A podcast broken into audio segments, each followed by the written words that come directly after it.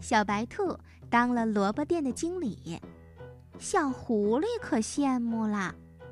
他总觉得小白兔真的是太棒了，我也要变成小白兔。于是他便念起了咒语：一二三，四五六，狐狸也能变成小白兔。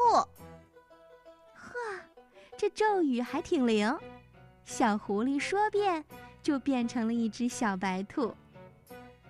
在第二天的早晨。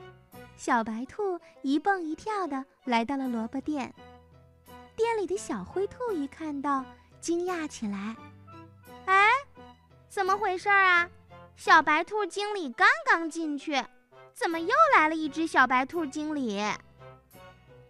里面的小白兔走出来一瞧，大声说：“，你这个家伙是谁呀？”外面的小白兔也大叫起来。我我是经理呀，你是谁？你胡说！明明我是经理，你是谁呀？两只小白兔吵了起来。小灰兔们左看看，右看看，它们长得太像了吧？大家全都愣住了，实在分不出谁才是真的小白兔经理。没关系，有问题找法官哦。熊法官来了，先在他俩面前放了两捆青草，两只小白兔很快就吃完了。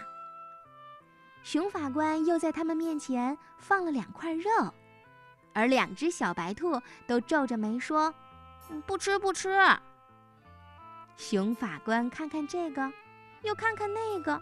怎么也看不出真假呀，急得直挠头。哎呦，这可怎么办？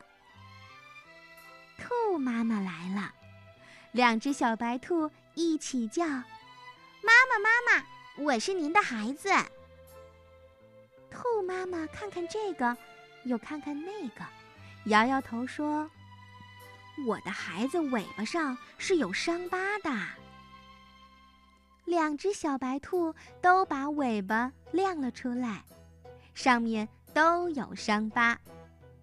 这可怪了！兔妈妈想了想，突然捂住肚子叫了起来：“哎呦，哎呦，我肚子疼！哎呦！”妈妈疼得弯下了腰。妈妈，你怎么了？一只小白兔眼泪都流出来了，它扑上去扶着兔妈妈，大喊道：“快，快叫救护车好吗？救救我的妈妈！”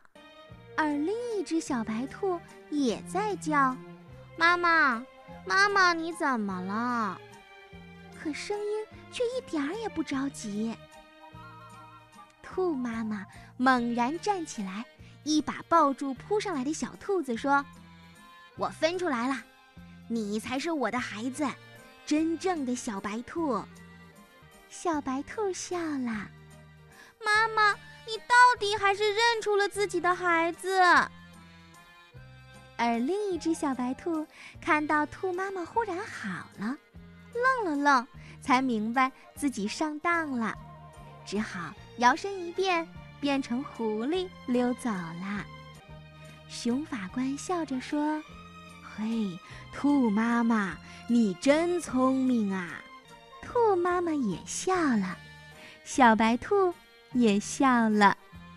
哎，正在收听节目的小朋友，春天姐姐想问问你：兔妈妈是怎么看出来哪一个才是真正的小白兔呢？如果是你的话，你知道秘密在哪儿吗？